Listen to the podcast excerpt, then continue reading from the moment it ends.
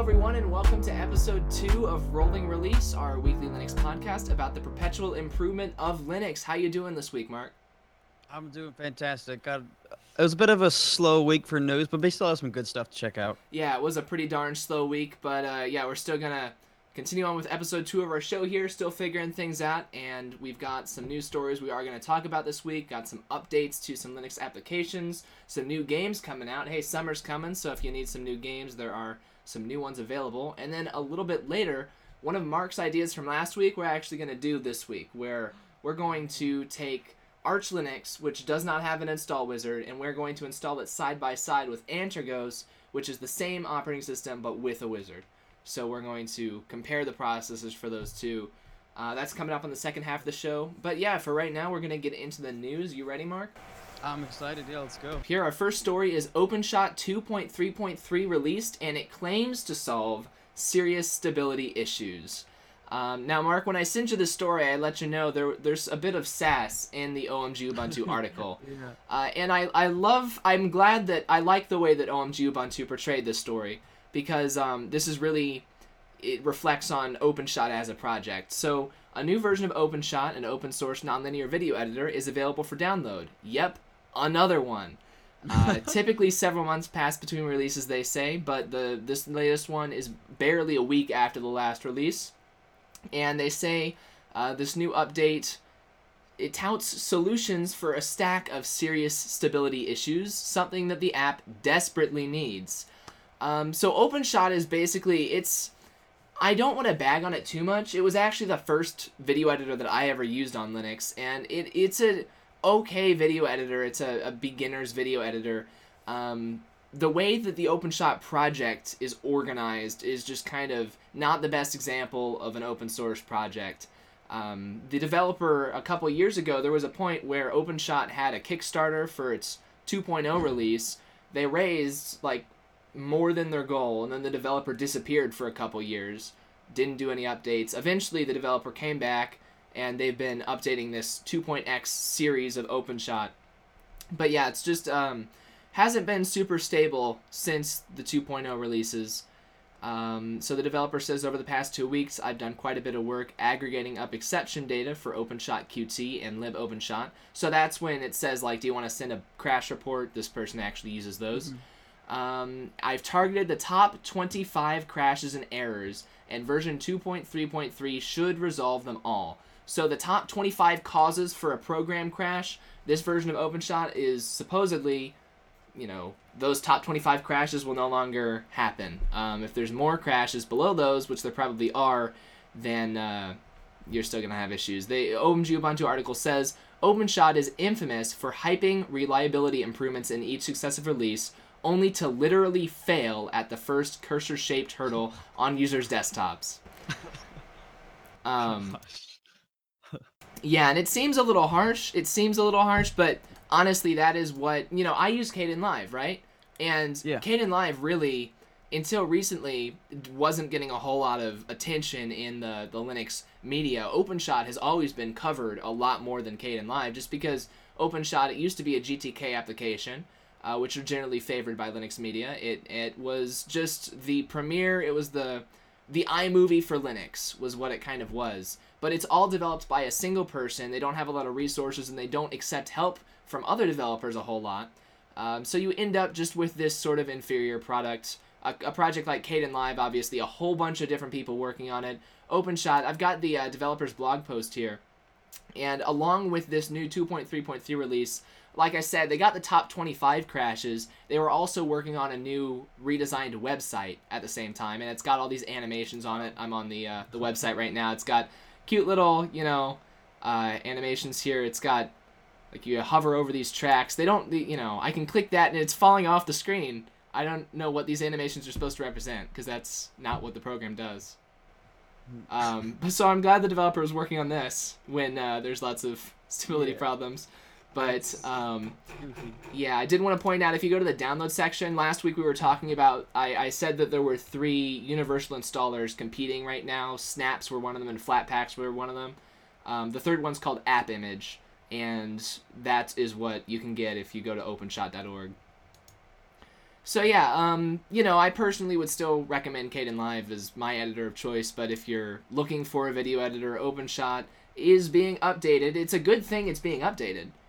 Um, better than not getting any updates at all, and it is available for Windows, Mac OS, and Linux. Now, this is one of those projects where it started out as Linux only, and then with 2.0, um, so many of the the backers on Kickstarter were using Windows and Mac OS that 2.0 it was a, it was one of the primary goals of 2.0 was to make it cross-platform, but OpenShot was not this unstable when it was Linux only. When you start adding in multi-platform, that exponentially increases the difficulty of everything you're doing programming wise, and so you've got bugs that are only on Linux, and then some bugs that are only on Windows and only on Mac.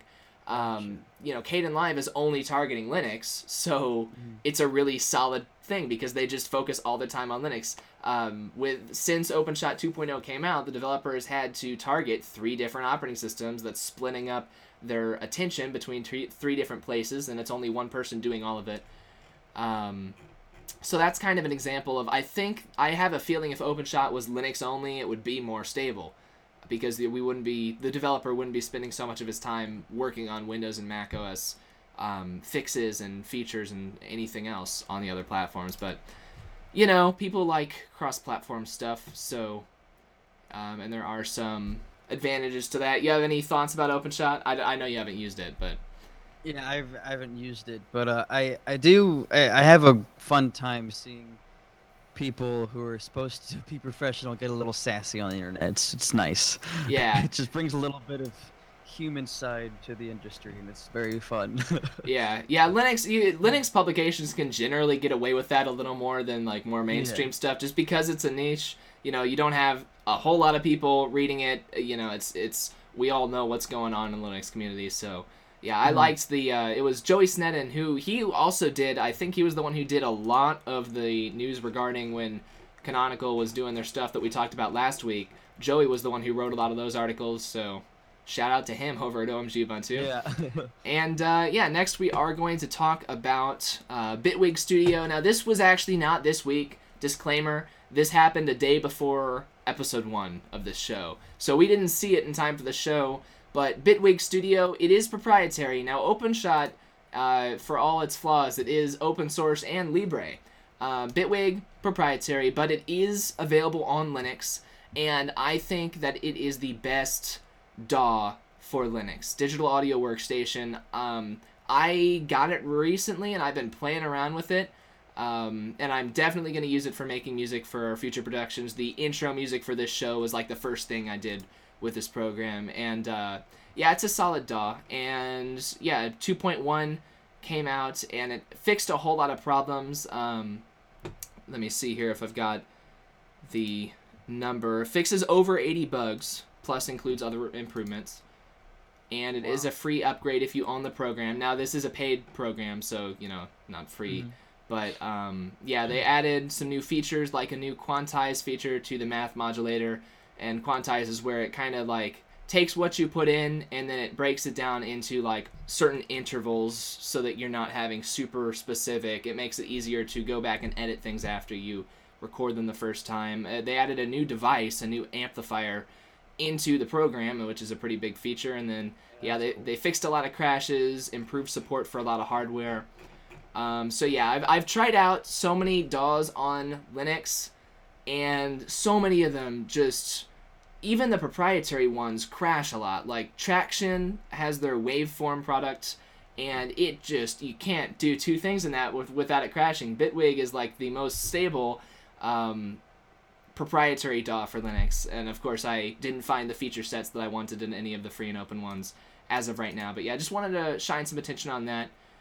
Uh, you can check them out, and yeah, there will be a link to the forum. Bitwig is cool because they kind of they do all their announcements through a an audio forum that they don't even own, but they've just got this forum. Uh, KVRaudio.com is where they make all their announcements, and then there's some discussion from a bunch of users about that. So those will be in the show notes. Um. So yeah, I know Mark is once again hasn't used Bitwig before. Uh, you want to go ahead and take our next story, Mark?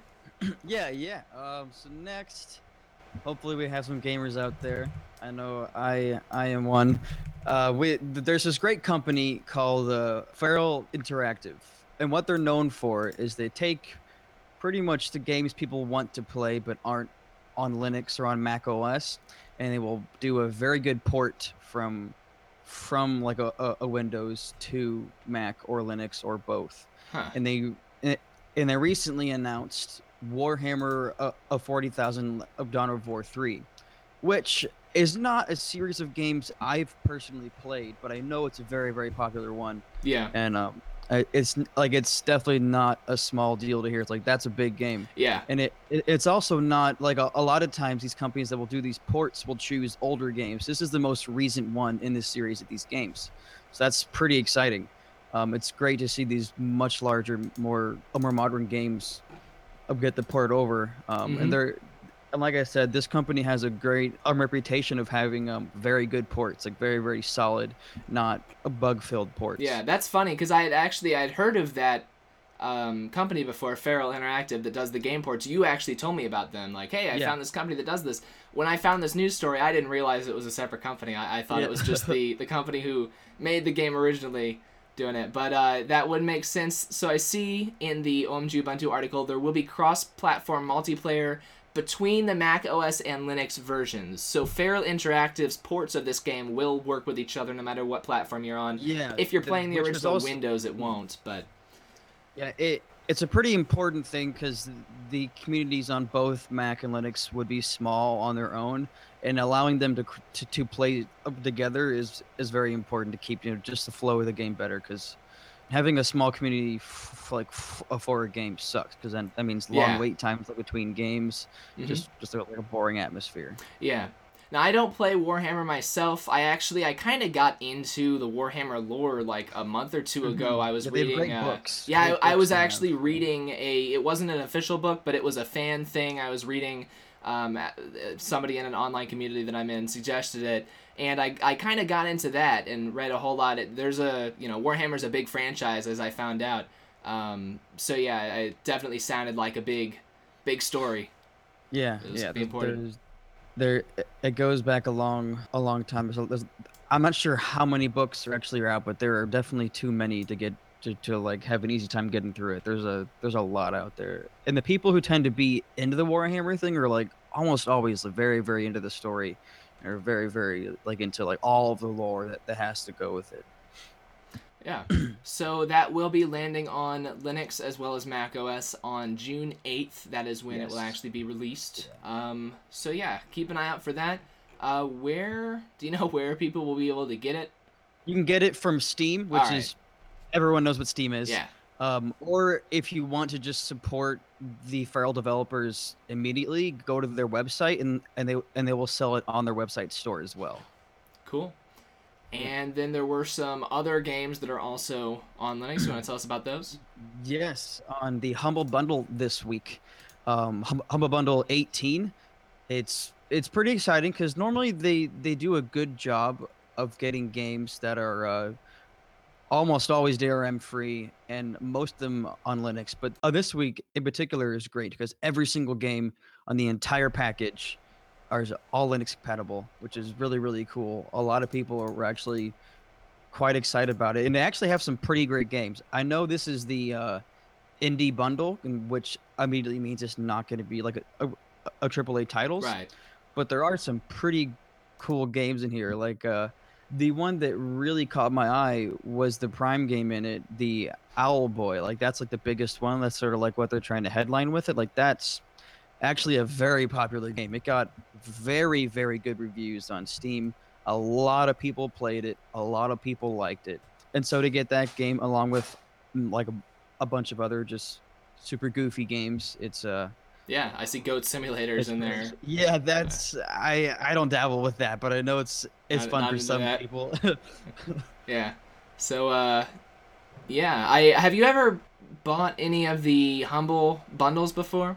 yes, mm, a lot of times. Yeah. Okay, yeah, yeah. because I I've I've always heard about them. I've never gotten one myself, but um, you know, indie games kind of what I'm into because I don't have the time to get into a lot of the bigger games. Yeah, So absolutely. Yeah, no, this is great because it, it goes in sort of tiers. Like you can either pay any price of money you want, and get like a small collection of the bundle. And then if you beat the average price of what people are paying for, then you'll get the next tier of games. And then if you pay just whatever the humble bundle like team decides, then you get all the games that are in the bundle. And which it, it's always a great price. Like, like right now, to get all the games, you have to pay thirteen dollars, and for all these games to buy them like on retail, like that's just a ridiculous, a ridiculous, like good deal. So Yeah.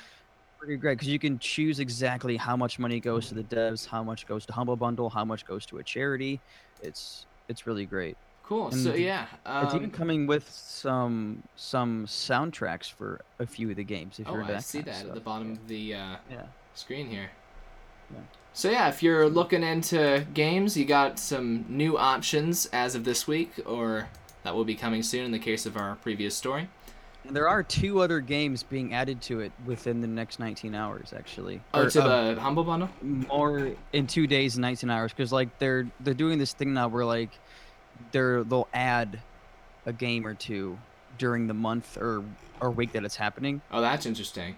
so I we don't that. know and, How and does it, and that- it works like if you buy it you, you get it basically like it'll just come out it's just sort of a fun All right, little so it's not like you have to wait to buy it if you no want no those if, extra two. if you pay the tier that like the game's gonna be going, going on for then you'll get it no matter what All right, cool. And then, uh, you know, if you want those two extra games, it would probably work in your advantage to get it sooner because that average might raise by a couple cents by That's the time that you buy it that's if you wait the two days. Uh, so Yeah. that's got to be part of their plan there. Uh, so yeah, that's at humblebundle.com. If you want to get that, it'll direct you right to the Humble Indie Bundle page if you go there. So yeah, glad we were able to talk about that. And the next story, this is not a super Linux related story, but this was a big story that broke last week, and I did want to talk about it just because I saw this article, and this was what came to my mind when I was hearing this. Did you hear about all that WannaCrypt, WannaCry, all that stuff happening last week? uh i didn't no i did not have time to go Oh. through that Well, it was. I mean, it was. It was all over the mainstream media. Like it was front page CNN Oh, stuff really? was what was going on. Yeah. Oh, man, So yeah, I mean, I, uh, Windows. th- now this was this was something where people were getting angry at the NSA. People were getting angry at Microsoft, and really, what's new most of the affected people who were affected by WannaCry were using Windows XP, which. I mean, it, it's been discontinued. the The extended support has ended for Windows XP. So I think it was, you know, if you're using Windows XP, you don't have any right to complain when you It's have these issues. for any yeah, it absolutely is. But um, there was also there were some people who were using Windows 7 and Windows 10, and um, there was a patch that came out like a couple months ago. But if you haven't been installing your updates, then you could be affected by this even on newer versions of Windows. Is what was going on here. Um, but yeah, this this Tech Republic article, uh, WannaCrypt makes an easy case for Linux, is what it's titled. And this is what I always tell people: is you know, Linux is inherently more secure than Windows, and we could go into the whys of all of that. And actually, I'll I'll get to that in a moment, where you can go if you want more information about that. But yeah, there's just so many people who choose to use Windows, older versions of Windows, and even the latest versions of Windows that they're unhappy with, and that have these kinds of problems. Um, WannaCrypt came out, and it was ransomware that would encrypt basically all of the files that it could touch, and then it would say you have to pay us so many bitcoins within seven days, or you will never have access to these files again. Is what was happening, and it was the reason it was all over the mainstream media was because it was. Um, what most people picked up on was there were some hospitals in Europe that were affected, and so people on in, in the news were saying, "Oh, you know, it's killing people because it's affecting hospitals." Now, you know, of course, the actual mission critical computers in hospitals that are being used for operations, they're not connected to the internet. They were not affected by this sort of thing. I don't like to sensationalize these, you know, tech problems because they, the mainstream media does that a lot. Um, but yeah, and in it, they're actually somebody came out and fixed WannaCry basically. Um, it, it was a you didn't hear about the story at all. It was a pretty like I had my dad call me and ask if I had heard about it. I may have like I play a lot of video games, man. I mean, Yeah. Uh, so so how it actually ended th- th- this part is not linux related at all but it's an interesting story so there was actually a kill switch hard coded into the application okay. into like this virus the kill switch used a domain name that was not registered so security researchers saw that registered the domain name, and it wasn't actually a kill switch. Uh, from what I understand, it actually uses this domain name to check if it's in a sandbox, um, because it doesn't want security researchers to be tampering with it. But this person registered a domain name. They pointed it to an IP address that was in this virus as if this IP address is for this domain name, then don't do anything. Um, so then they ended up stopping this whole thing. And if the hackers had registered that domain name ahead of time, then it would still be an issue now. But um, but yeah, they kind of got lucky there. I don't know what the deal was, but but yeah, this this uh, Tech Republic article, you know, WannaCrypt exploits a known vulnerability in Windows. Um, and part of the reason people were angry about the NSA for this is because the United States government actually knew about this vulnerability a long time ago, like years ago, and didn't tell anyone, but somebody got it. Um, but yeah, WannaCrypt uses the SMB protocol, also known as the Samba protocol, and that is the networking, the network file and printer sharing protocol that Microsoft developed for Windows. So this is exploiting Windows itself. This is not any applications on top. This is just core. This was a problem with Windows. Um, and the problem's not in Linux. Windows, of course, isn't the only platform to have been hit by ransomware. Um, the article points out that in 2015 there was some ransomware called Linux Encoder that did affect Linux servers, but it was only affecting Linux servers running the Magento e-commerce software. So that's how it always works on Linux is Linux is actually since it's developed by a bunch of different people, a hacker can't just target Linux. They have to pick a specific thing to target. In this case, it was this content management system. But with Linux, you're always exploiting a certain application. Windows, it's it's such a because it's such a cohesive platform that's all developed by one person. You can just target Windows in general. You don't have to target a specific program or a specific stack. You can just target Windows and hit everything at once, which you can't do with Linux. Um, yeah, and then the, the article points out as of today, there have not been any ransomware attacks on the Linux desktop. Um, so, yeah, take that for what you will. And then the article goes on to address the most common complaint about Linux is software availability. Points out that, um, you know, most software can be replaced by web pages now. And I'm not going to get into that because anyone watching this show has heard that enough and they don't need to hear that anymore.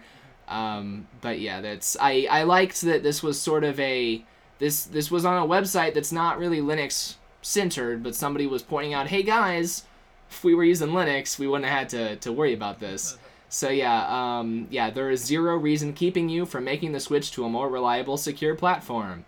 Unless your company depends on a proprietary software system that was designed for and only runs in Windows, not making the move to Linux desktops is inviting trouble. Um, and that's you know what I always say is you know if you're if you're gonna make the choice to use Windows, then you're making the choice to have to deal with that stuff.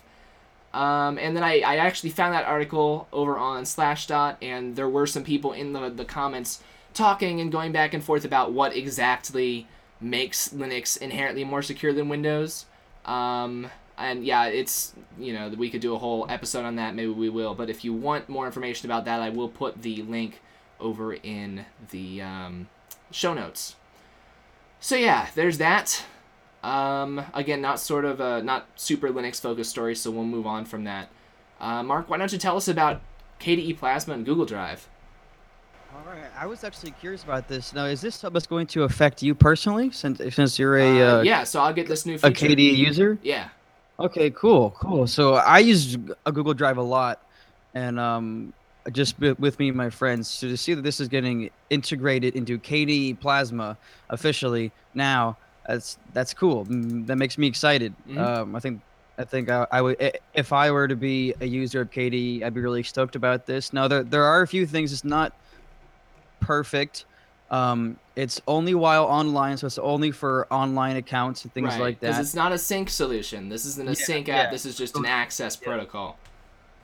Um, there there's a uh, there's there's a two things you uh, need to have you uh mm. this um, plasma users like wanting to try the a Google Drive integration out uh, for themselves can do so, but only provided they have both um K accounts dash provider of 17.04 and Kio dash uh, um, G Drive 1.2 installed, which both of those come in the packages in the archives of Kubuntu, but they're Mhm. outdated, so you just need to Right. update. them. But Yeah. So, yeah. Oh, go ahead. Get all of that. If you can get all of that updated and ready to go, then you can start using the online abil- uh, abilities of Google Drive, which is great. I think Google Drive is a, a pretty good service, so that's cool that they're putting it in. Yeah, and this is really uh, in the scope of Linux. This is great because GNOME already had this functionality a little bit. It's not perfect in GNOME either, but um, GNOME had an online accounts area where you could sign in.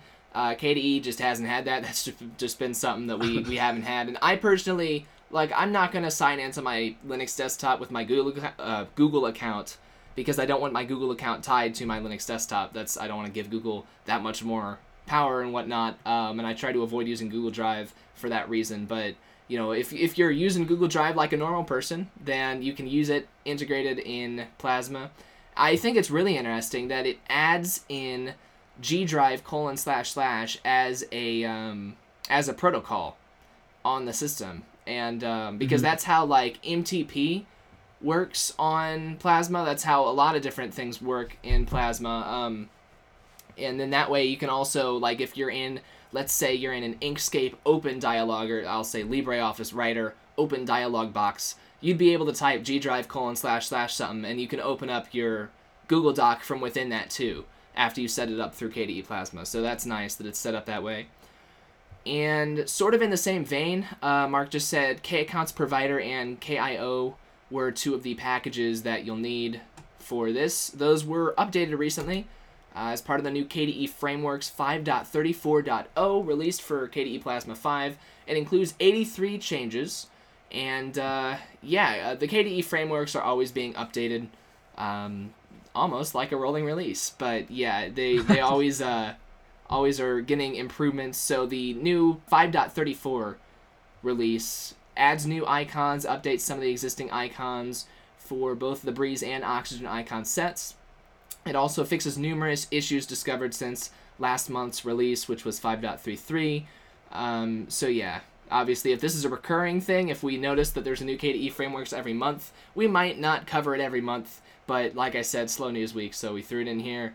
Um, among the components that received improvements were, and I just highlighted the ones that I recognize: K activities if you use activities in Plasma, K auth for authentication, K config, K file metadata, uh, K icon themes, KIO, which handles the you know I/O protocols such as G Drive, which was just added, K runner, K text editor, K Wayland, uh, which K Wayland is very exciting because as soon as I can use Wayland, I'm ready to make the switch. But still, still a little bit off. But K Wayland is still being updated. Uh, Network Manager QT is part of the KDE frameworks, which I did not realize, and Plasma framework which forms the framework for the Plasma desktop. And if you want to read all of these specific changes that were made, um, you can do that over at kde.org. We'll put the link in the show notes.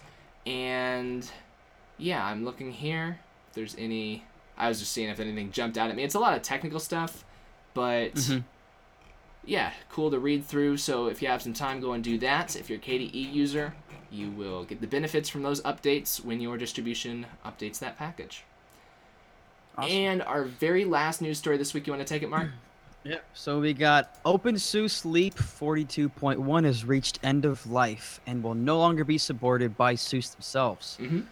Um, so uh, let's see here. So they uh, they announced that they would um, it would be up until f- Leap 42.2 will continue to receive updates until the second quarter of 2018 All right. and then um so you do have a, a decent amount of time to just you know uh, if you are uh, like a heavy user of OpenSUSE try to find other options or or um wait for OpenSUSE Leap 15 which is expected to launch in the last week of July this year.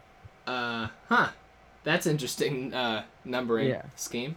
It, it is. I don't know. Did is you dig into that at all to find out why that is? Because I I didn't realize that they were um, going down. So, um, basically, Leap is a bridge between the enterprise operating systems and um, and the uh, Just where- OpenSUSE, probably. yeah, and, and, and just OpenSUSE, and that's why people used it a lot. Um, yeah. I'm I'm not seeing much information as to why they decided to end it? Well, if you go, let's see. So they're not ending it. This is just a this is an end of life for an older version. But if I go to the bottom here, so uh, OpenSUSE Leap 15 will be fully in sync with the upcoming SUSE Linux Enterprise 15. So they're just they're bringing the version number down. I don't know why version 1 was called 42.1 because w- this was like this was an issue I had when when I remember so OpenSUSE used to just be one thing called OpenSUSE and you could download it and it got updated every 6 months. Um, and then like last year they said all right nobody's using openSUSE anymore. It's become kind of irrelevant so we need to spice it up a bit. So what we're going to do is we're going to have openSUSE leap and that's going to be a long-term support. Things don't change very much um, and it's going to share some packages with SUSE Enterprise Linux, which was a big deal because OpenSUSE had been completely separate from SUSE Enterprise Linux prior to that. So that's OpenSUSE Leap now, and then we've got um, OpenSUSE Tumbleweed was the other one, and I think that's what it's called. Let me check here to make sure. Um, but Tumbleweed was a, a rolling release, literally, yeah. So Tumbleweed and Leap here. So if you go to the download page, those are the two options you get.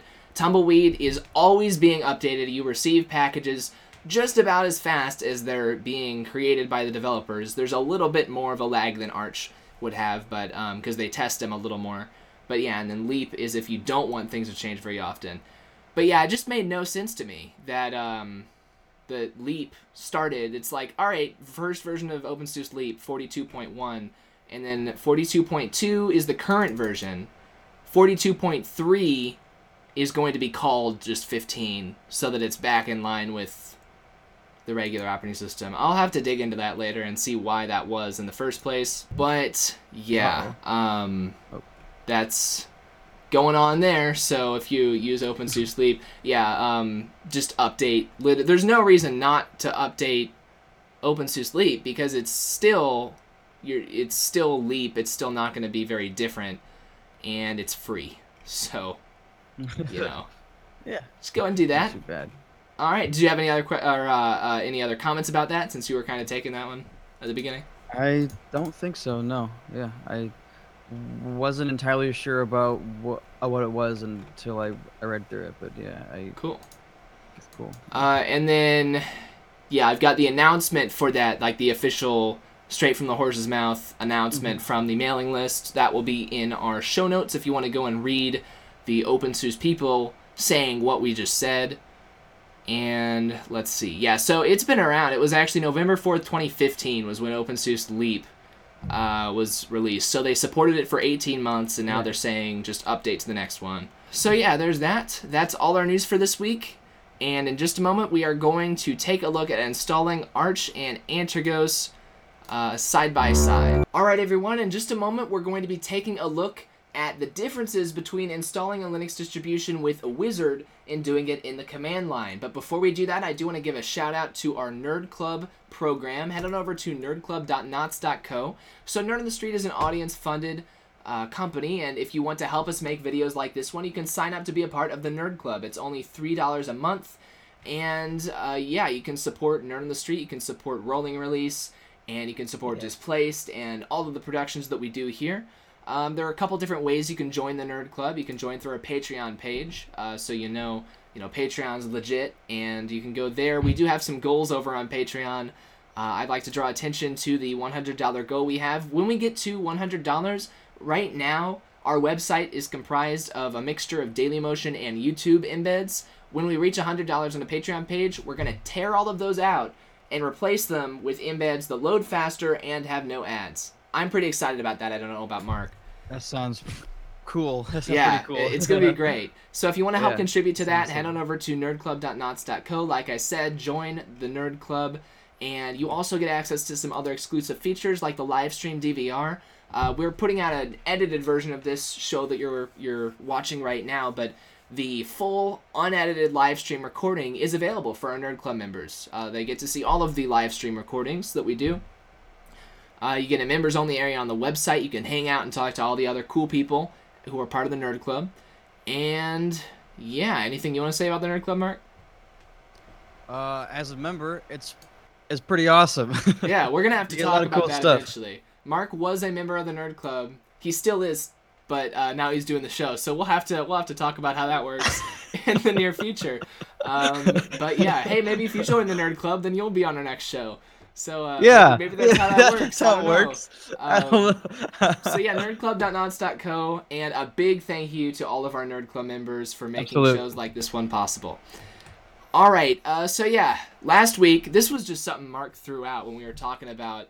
Um, I was showing him how to do Arch Linux installations because everyone at our we we had a, a class at school and we were installing Linux like the last day. Everyone was complaining about how hard Linux was, and I'm like, you guys, you guys think that this is difficult? Try installing it without a wizard. Uh, so I showed Mark Arch, and he said last week during the episode, "Oh, I'd love to to do Arch side by side with one of the distros that has a wizard." So Antergos is based on Arch. It actually it only adds one repository, but it, it uses the Arch repositories for most things. Um, so it's like 99% the same distro. All that Antergos does is it gives you a graphical installer, and then once you're installed, it gives you a graphical package manager. Um, and I, I really like the package management manager they include because the package manager uh, shows you the commands you would normally have to type if you didn't have the GUI. So you can learn Arch by using Antergos. Um, so yeah, Mark's got the Antergos download over there. Full disclaimer, I offered to let Mark do the Arch install.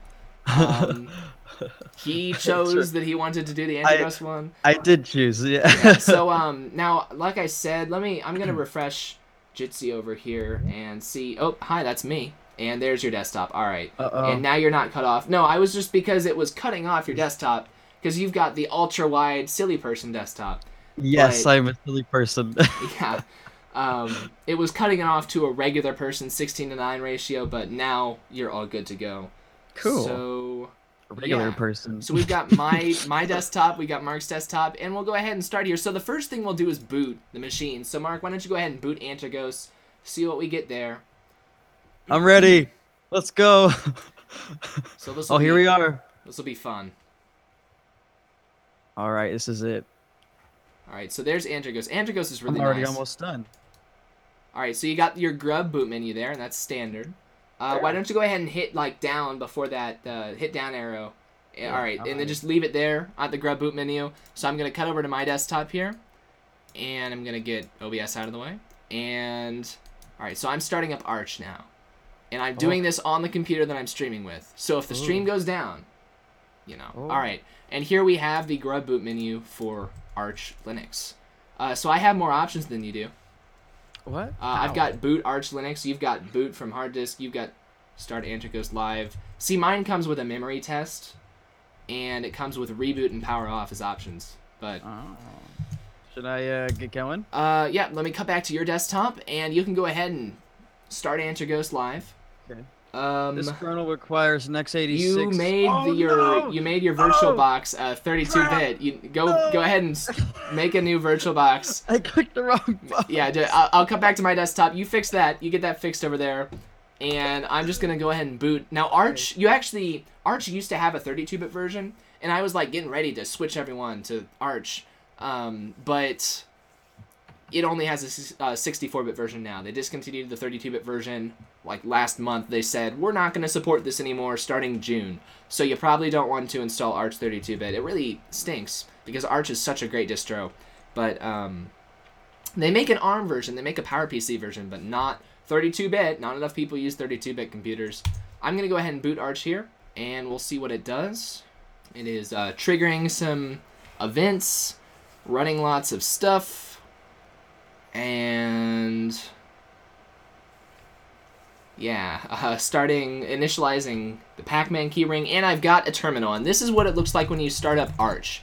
Uh, I can type whatever I want. If it's something stupid like hello, then it won't do anything when I press enter. But um, but yeah, this is this is what it looks like when you start Arch up. All you've got's a terminal. There's no wizard. There's no graphics. Uh, no mouse. So we're gonna cut back over to Mark now and see how he's doing with that virtual box.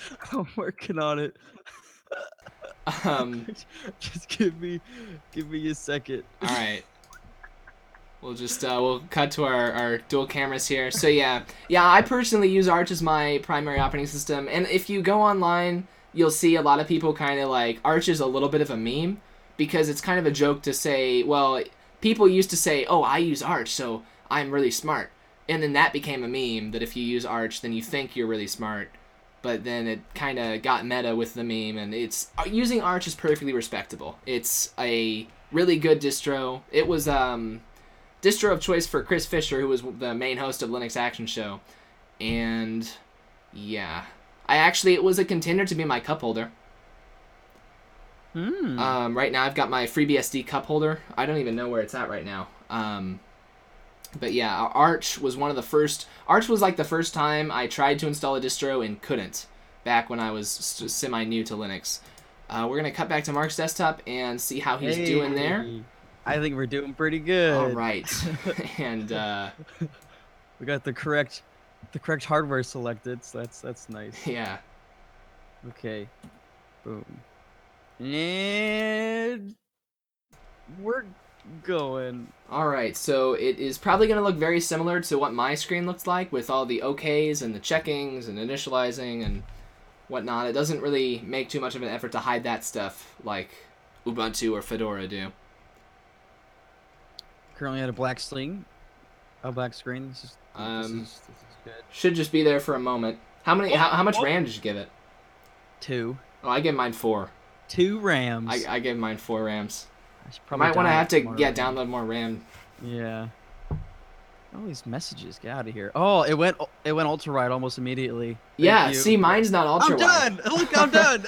yeah, he's got Antergos installed. No, no, you just booted up. So you're in the GNOME environment right now. You got Yeah. uh, some plugins like Dash to Dock installed. There. There's your Alright. installer. Now don't touch anything because I got to I got to get to the point. Well, I guess I guess we're at the same point really. If you think about it, we've got my desktop is. All right, so I want to use you Antergos without making changes. No, I, I want to install it, man. uh, yeah, go ahead and click install. And... All right, let's go. English. All right, now don't move. So What? you're Oh. so you're at English. So you're at the I- language selector. I could go to Dutch. So let's take a look at what. All right, I so he just he just went to Spanish. I I am did. going to. He just went to Spanish. All right. Now I don't actually have to change the language because Arch is English by default. So Does um, yours boot up into ultra wide almost immediately? no, mine's in a terminal, which would be an ultra wide terminal if it was. Well, actually, no, it would probably just be really stretched out based on my own experience. So, all right, you can go ahead and click next. When you get to the keyboard layout, that's when we're gonna need to pause. All right, so mine doesn't do yeah, the yeah. checks. It it Yeah, actually once again. So here's what it looks like checking your requirements on Antergos. Arch still just got the terminal. That's all, oh. all I got. Nothing Look at all exciting. this nice stuff. It's saying, yeah, you're good to go. yeah, you pal. got eight gigs of space. You're plugged into a power source. Go ahead. Because of the internet. Oh man, here we go. All right, so so for selecting a keyboard layout, that's what you're doing now, right? Country, territory, or area. The location you select will be used to help determine the system locale. yeah, go ahead and I mean English US. You probably want to select English US instead of AU. United States. There we go. Yeah. Um. So you can click next. So that's Chicago, selecting. sure. All right, now don't move. Now, now stop. Now freeze because now you're getting way ahead of me here. No. I'm over here on Arch and I'm still just sitting on my terminal. So I'm going to go ahead and select the keyboard layout. That's like basically Who what you just use did. Arch? That's crazy. Huh? I'm in Chicago. Why would you want to be with Arch right now? I'm also going to select Chicago. I'm just going to type it. Uh, so, to list available keyboard layouts, type in ls, which is list or list all the things in a directory. User share kbd for keyboard. Change my Key maps Change my region. mat.gz. All right. Um, so you get the big list of them there, and Look at all this. I got this great background image too. Oh, it's beautiful. To modify the layout, append a file name to load keys. Alright, so I don't actually need to do anything here either because it's English by default. I love that we speak English. So, alright, so we've got our locales selected, more or less. Time zone. Uh, let's see. I mean, I'm not really. Time zone. It's just. It's it's abstracting things on yours, so I'm not sure. It probably see Ubuntu matches Arch better than Antergos does. Antergos is being all slick. It is slick. Um, yeah, go ahead and go ahead and select Yeah. your time zone. You're in Chicago. I'll click Chicago. I think the effect will work. Hey, there. So US. yeah, that's that's the default, just like on mine. Let's And I've this. now see you've got the big list of them there that you could click on. Isn't that nice? So once again, like I can get that Different list. Languages. Here's Oh, my man. list. Um, Drop down menus for certain for like almost every language. Oh man. yeah. So you can go ahead and yeah, Serbo Croatian. That's definitely it. That's that's where I want to be. Um, no, I I I go English US and go ahead and you can continue because I'm not selecting mine explicitly because it's English by default. All right, so now you're choosing your desktop environment. This is this isn't working at all because this is not a parallel once again. Um, so you're connected to the internet, right? I hope so. Let's go ahead and see if I'm connected to the internet here. That's something we can check. So ping archlinux.org. All right, I am connected to the internet. Cinnamon. Uh, Yeah, you can I pick whichever one you want, dude. You can That pick looks whichever one you want. Um, KDE. Let's don't be pick like base. Jacob. Let's use KDE. oh, you want to use for KDE? Jacob. You can you can use KDE. Um, That's now don't don't use it yet because I'm not on your yeah. screen. But Yeah, so he's looking through. So course. Antergos does something really nice where it lets you actually just select your desktop. Normally, ha- you don't understand how revolutionary this was. So It's for everyone. Look. how it used to work before Antergos came around, you had to download a separate ISO based on which desktop you wanted. Like you Oh, had to like with Ubuntu, you had to download a different distro based on which desktop you wanted. You could have Ubuntu or Kubuntu or Xubuntu, um, Fedora. It was all just called Fedora, but you can download Fedora with GNOME or Fedora with KDE, but you had to pick it right there. Antergos, this was like super revolutionary. You can download one ISO and then install 10 different or it's like 8 different desktops all with the same ISO. So um so yeah, that's really cool. So you're you're going KDE there? I think so. Go ahead and click next. We'll see if we can actually get something similar. Let's do it. Oh, look at all this. All right. This is just not it's just not the same between these two. I'm going to go ahead and I'm going to take Oh, a moment God. to update my system clock. Oh, look, uh, Steve. time date, have a play on Linux. Let's- CTL, Yeah. Set NTP true. Oh yeah, I was going to tell you about um yeah, Ubuntu Mate has a, a software center that makes it really easy to install Steam too. Because normally LibreOffice. Normally that stuff. Now make sure your AUR is turned on. My Because- AUR yeah. support done. Turned Um, on. Bluetooth? Nah, screw that. Uh, see here. Firefox? Why not? Let's have Firefox and Chromium. So you're just selecting the default things. I there's no defaults on Arch. Uh, not? time date CTL set NTP true. Plugins. Hang on, I'm still all right. And We're gonna good. have. All right, you can go ahead and th- so that's just stuff it's gonna install for you later. Go ahead and Yeah. click next. done. We should have done this with Ubuntu and A Arch. disclaimer. Yep. You want to Um, read that? No. Okay. Well, you want to read it for the show? Oh, okay. Or, or, or I can. Oh, it's not gonna. It's maybe I fine. turn it It's off. fine. Oh, did it turn it off? Yeah. All right. No. Whatever. It's, it's not coming Don't back. worry It was about it. just. Uh. all right. So at this point, you are partitioning your disk. Now it's gonna just gonna do it for you for the sake of the show. Go ahead and select choose exactly where Antergos should be installed, Yes, exactly. and next. So this is partitioning your disk on Antergos. Um. So go ahead and make a new partition there. New. Can't. Doesn't- New partition table. Let's see here. Let's go with MBR. Why not? And then apply. And here we All are. right, so you wait right there. So he's just created his partition table. Let's do that under Arch. you wait so how right we're gonna do that is no, you wait. I'm gonna do this. so for recognizing, uh, you, you know, it showed him dev SDA was just the only option available. We're gonna do fdisk dash L, and it's gonna list off our devices, and dev SDA is the first option. Uh, now we also have dev loop zero, and that is an option, but it's not an option for installing to, which is why Mark's system hid it automatically. Um, so dev SDA is the hard drive we want to use, and we are going to. I think this this took us a while when we were doing our install before. So to modify partition tables, use fdisk or parted. I'm gonna use parted. And so parted dev SDA. All right. So now it's gonna now it's gonna let me make changes to slash dev slash SDA.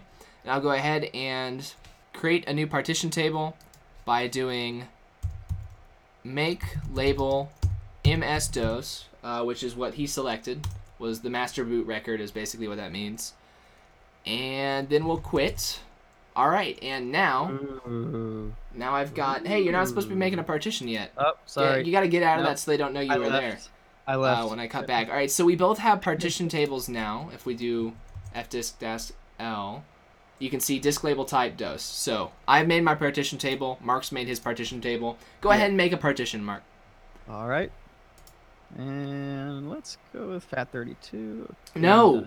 No? No, you go back in there and you fix that, sir. That. Uh, what do you want to. ext4. EXT4? Your options are what are all the options in there? And I'll tell you what your Oh, actual options are. bunch in there. Well, there's only a few that are in it. All right, so ext4, you can use ButterFS if you want to live on the edge and maybe lose some of your files, but Oh, in in in about 10 years ButterFS might be stable. Um and then Hmm. XFS is all right, but yeah, do ext4. Apply, and we're pretty much All done. right. So he is done making his partitions, except you didn't set your mount point, but we don't do that yet. So he's made a partition. And how do we make a partition over on Arch? Uh, well, I hope that this is showing up because this is actually really small fonts, I see. Here, why don't I... I'm actually going to scale up the terminal, and now you can read it better on the video. Alright, so we're going to make the partition make filesystem.ext4 slash dev slash sda1. This is actually not going to work because dev sda1 doesn't exist yet.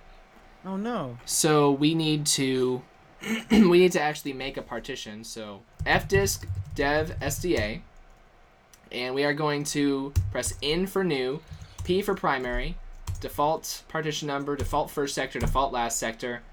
We're done. That's it. And then we have to type w to tell it yes, write these changes to the disk. I didn't just do all this for fun. All right. The next thing we have to do, um, get ready. He's got No, his installer up, and Oh, go- I think I opened up something. I click. Yeah, no, that's the menu. Just click on the installer. Oh, here we go. Yeah. Here we go. Okay. Um. All right. Now, I'm ready to go. I you'll gotta notice, choose a mount point. yeah, yeah. If you'll notice, you can't Right. click next yet. So go ahead and edit that. And mount point, you're gonna put, yeah, root slash. Here, Nope, slash. Yeah, slash the top one. top one. Okay. I, you're then- delayed on my screen. Uh, so click apply Can I put a label in there? if you want. All right. It won't do much. Okay. All right. Apply. Um, all right, so now you've set your mount point. Now we're going to cut back to me. How do we set the mount point on Arch? Jacob has no Uh-oh. idea, so we're going to follow the installation guide. Now we can do make filesystem.ext4 because we're formatting the file system, or formatting the partition with the ext4 file system, telling it to do that to dev sda1, and it's done. So we've just formatted that as ext4. Now you've already mounted, you, you've already set the mount point. We need to do that now. We're going to do that by typing mount dev sda1 that's the partition we just made slash mount and there we go we have it mounted to slash not exactly but we sort of have it mounted to slash so we're going to cut to mark's desktop now and he's not uh, not doing anything other than what we're what we're doing so yeah go ahead get, get back to your installer which you've been Oh. in this entire time O- and okay. yeah click the window click the window you don't have to click the desktop. I'm here. all right. Um, so just click next. It'll ask if you really want to do those change. Oh, or not. Um, I so that. am happy with all of these options. All right. Are you really? I am. I am. are Go ahead. Really sure? Oh man. Yeah. All right. Oh, Now don't move. So, so at this point you can go ahead and.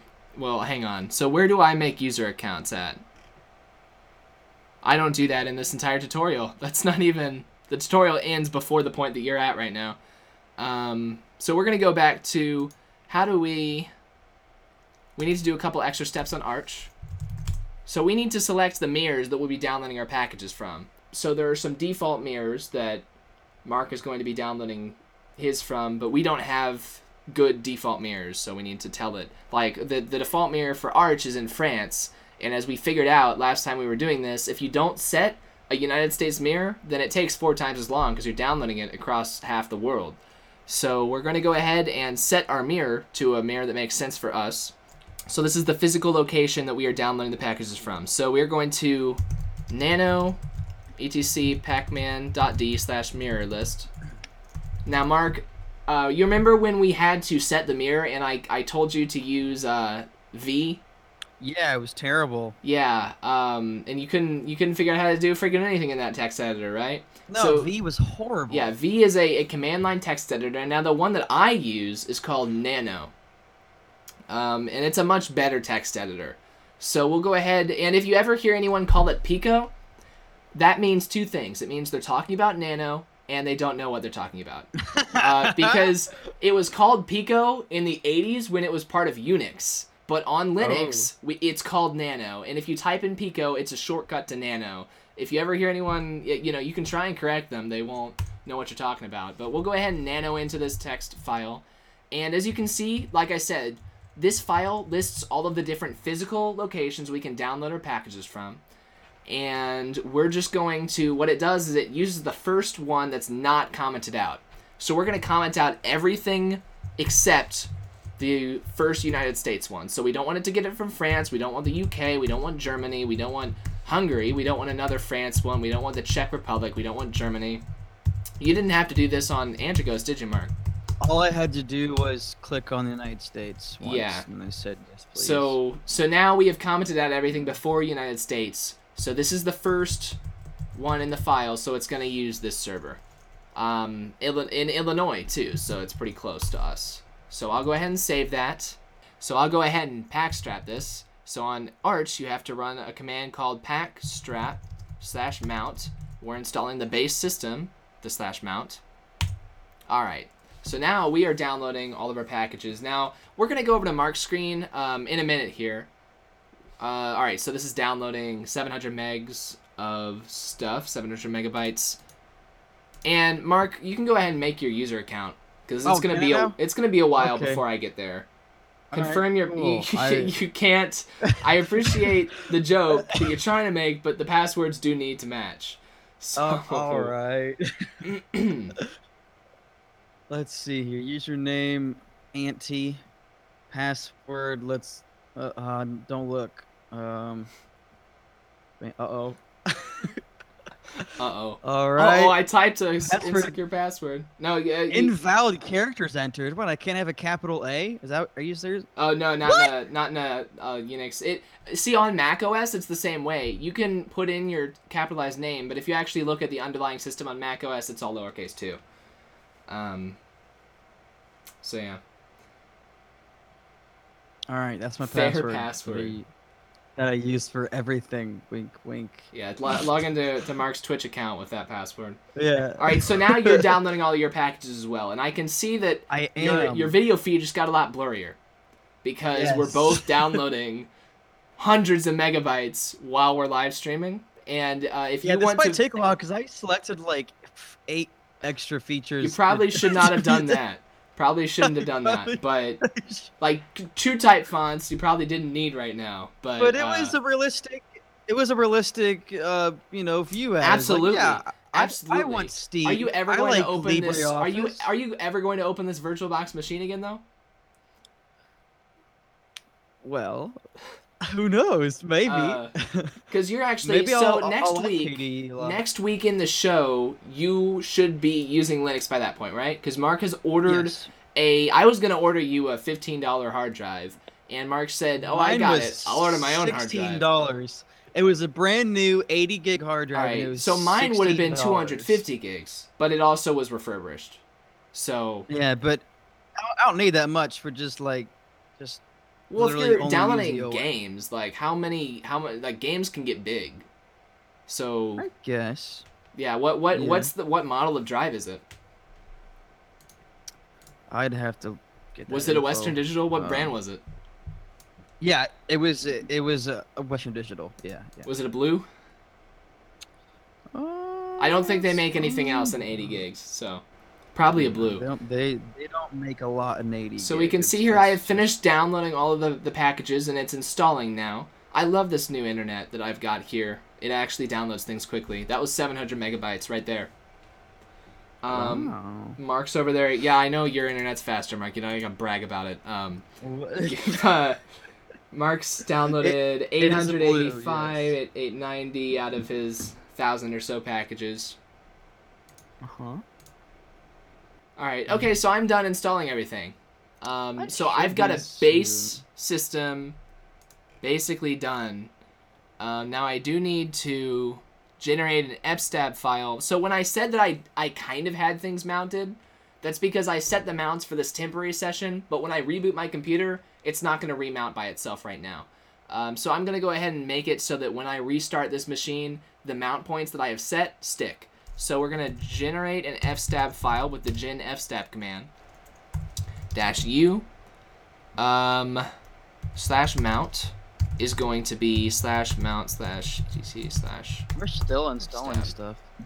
yeah, well, you selected a lot more stuff than me, so it makes sense. Now this is no, I'm doing something right now that you your system did earlier.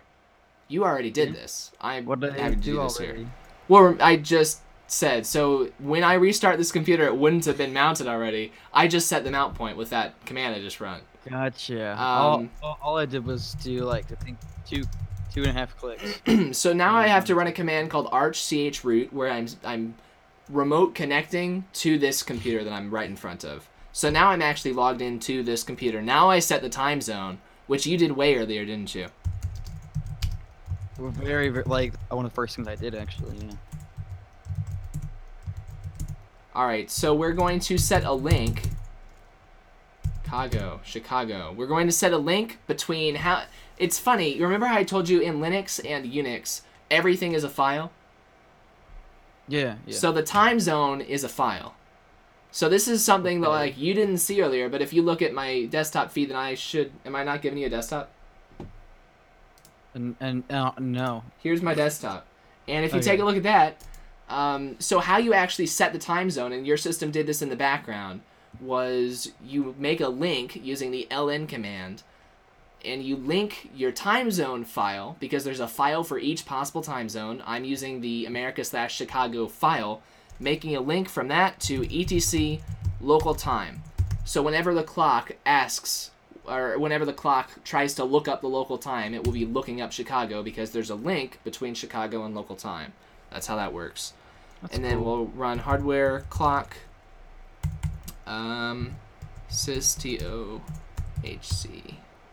All right. So that's just another thing you got to do to set up your clock. And so now we're going to set our locale. How long ago did you set your locale? It was It was like I one of the first things you did. it was like the first thing. It, it asked me where I was and asked me what time it was.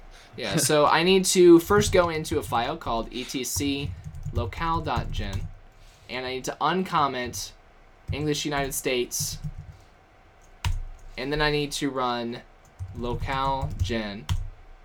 And now it just generated my locales. And then I need to go into etc locale.config locale.config locale includes an e. Locale.com I don't know. All right so lang equals in us.utf 8 we'll just save that file. And yeah we, we did not set the keyboard layout because it's english us by default. Now when you started yours up mark um, how did you what did you have to do to get it connected to the internet? Nothing. yeah. So i have to what's your host name right now? Go into your network settings and look at what your host name is Um, let's see here. Looks like it's just called we'll do wired settings net wiring settings, and then it might not happen because we're doing a, a system startup right now. Oh, Alright. okay. Uh, I can't tell what your host name is. Oh, j- open up a terminal and just type host name. I think that does it. Uh, yeah, let me let me check that live on air here. Host name. Yes. So on my desktop, I just ran the hostname command, and it gave me the hostname of my laptop here. So. So when you run host name, and seventeen point five. all right. So over on Arch, you actually have to set your host name manually. So we'll nano Nice. etc host name, and I'll make my Oh, host name the same. uh, It's asking me if I would like to restart my system. Don't do it yet, cause I'm I'm I'm doing Arch over here. Gotcha. So what was it? Ant dash seventeen point five. ant dash seventeen point five. So I'll make that my host name as well, and we'll also add a matching entry to etc hosts. Uh, so our loopback 001 will go to ant dash 17.5. That's a crappy host name. Ant dash, because that there's a period in that. I'm just gonna make my host name Arch, All right. because that's actually not a great. You shouldn't have a period in that. All right. Um. And that's something you don't catch when you're not doing it manually. Arch. All right, so there's my host name. We're going to pacman-s network manager. All right, so there's our network manager, and that will take care of managing the network so I don't have to go in and set a static IP address and all that. Cuz who wants who has time for that these days, Mark? Do you I don't. yeah, init ram fs, which is not required. All right, so we're gonna set the root password. Now you already did this on your system, right? That was part of the Antergos installer. We're gonna type password. New password is going to be password. There's our password. And finally, we need to install a bootloader. Otherwise, the system won't boot. Oh. Now yours installed the bootloader automatically, probably. Yes. We can check that actually. Is yours still given the option to reboot? Yes. Go ahead and uh, go ahead and take that option. Yeah. Yes. We are restarting.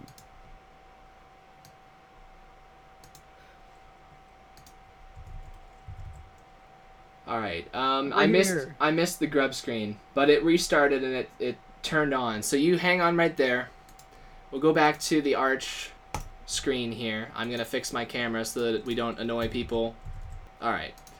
So I need to install the bootloader, and I'm gonna do that by I'm going to install Grub because that's basically the only bootloader that you use in 2017. So we're gonna do pacman-s grub to install Grub to our system. Once again, this was taken care of automatically on Mark's system. Antergos did not make him do any of this.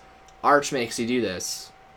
Um, and then there's a command called grub-install that you run. Target equals i386 because we're on a PC. Oh, dash PC. Dev SDA is the hard drive. Installation finished. No error reported. All right. Once again, what we're doing with this episode, the whole point of this was to illustrate how many different little tasks the installer takes care of when you're installing Linux using Antergos or when you're installing Ubuntu or anything with a GUI installer. There are so many steps that you don't see when you're using those installers. This is one of those steps. So for setting up the Grub bootloader, um, you actually have to generate the configuration grub dash make config dash o boot grub grub dot cfg. So that's actually going to tell it, yeah, found Linux image. Um, so what this command does is it, it searches for Linux. It found Linux at slash boot slash vm linux slash Linux, and that's normally what the Linux image is called. And then it told it. So now when I I'm gonna exit out of this and I'm gonna reboot, it'll know where to look now. We're going to boot existing OS. We are not going to boot. So here is our grub screen. I just set up that, that this is grub that I just installed. Uh, now, Mark, go ahead and restart your computer again because I want to see the grub screen on your screen because this is my grub screen here. Um, it looks nice and plain. Now, Mark's grub screen looks like This. that. So he's got a nice and pretty one on Antergos, and I've got this. Uh, so there's the difference between those. Arch Linux, and it went ahead and just started up the computer. I can log in with root now, um, which you're normally. I'm the first thing I'm gonna do here. Now, Mark, you created your user account in that wizard, right? Yes. So this is actually way more of an Arch tutorial and way less of a comparison than I was hoping for. But um, in Arch, you have to make a username after you finish installing, not during installation, but after installation. So we're gonna go ahead and type in a command called user add. All right, user add Jacob, and then we'll do password Jacob to set Jacob's password, which is also going to be password. After that, we have to install a GUI. I'm going to go to archlinux.org and I'm going to figure out what package I have to install to get KDE because I got to match Mark over there. Plasma. Alright, it's Plasma dash desktop. So we're going to do pacman dash s plasma desktop. And it's going to pull in, we're going to get the libgl from libgl vnd. libx. Alright, and here's all of the, so you can see I told it to install Plasma. Now last week, I kind of gave you a crappy explanation as to what packages and dependencies are, right? Mm-hmm. So when I typed in pacman install Plasma, you can see it pulled up a list of other things it needs to install first. So it's installing Xorg, you can see. Uh, it's also installing Wayland. So that's interesting. So we'll see. It's probably going to start up in X, and I'm not connected to the darn internet. Um, so I had to use systemd to enable and start the network manager service. I've just done that. So now we'll type nmcla uh, nmcli um, is that all I had to do? Alright, all I had to do was enable it in systemd. So that actually, now that I know that, wouldn't be that difficult doing it again. But in six months when I forget, then I'm going to have to Google it. so, um, so now we're connected to the network. We'll do pacman dash s plasma desktop. Alright, so now we're downloading what we need for Plasma. And how you liking the Plasma desktop over there? I'll switch back to uh It's to yours. pretty c- clean. It's, Yeah. it's not much to like intrude on you. You Yeah. Now Plasma is the ultra configurable one. If you go to the system settings, there's so much stuff you can do, but by default it is pretty clean. I also like the dark theme. I never have used it with a light theme for an extended period of time, but that's just me. dark Yeah. apply. I did it. Everything's dark now. Yeah. It's cooler when it's dark. Mm. It Oxygen is. was great. That was the default for KDE 4. Mm. Um, so yeah, if you go to the there, there's I don't want to point you to specific places, but you can just play around with stuff. Um, yeah, yeah, I definitely recommend Plasma to any. Like I said last week, I I generally recommend it to power users just because it's Power. got so many options. Um, once you get into like virtual desktops and stuff, it's just got so many different ways you can set that all up. But um, but yeah, for newer users, I would recommend like Cinnamon or something that you saw when you were installing as different options. I don't know. Compared to GNOME, how do you like KDE? How about that? Because you've only you haven't like you haven't used anything. E- for a lot extended. more than no. You like KDE a lot more than GNOME? Yeah, just just my like immediate Yeah. interaction with it is much better. Now is that because of the layout of the like menus and things? Yeah, I would say is the layout. I, I just like it. It's more inviting to me. As a Windows user? Yeah, as a- as a like hardcore, I've only used Windows. Yeah. It feels much better. Because KDE has the menu in the bottom left, like a start menu. It's Yeah. got the taskbar in the bottom right, um, like the Windows tray.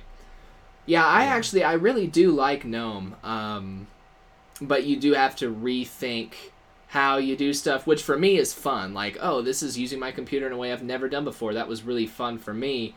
But if you're not wanting to consciously think about how you're using your computer, then you probably want something more familiar. All right, so over here on my Arch that I'm still clowning around with, we're done installing Plasma. There's, uh, you can see the the last of the post installation transactions happening. Oh, I don't think we even. All right, so we're gonna do pacman-s sddm because well, I don't need sudo because I'm already logged in as root sddm.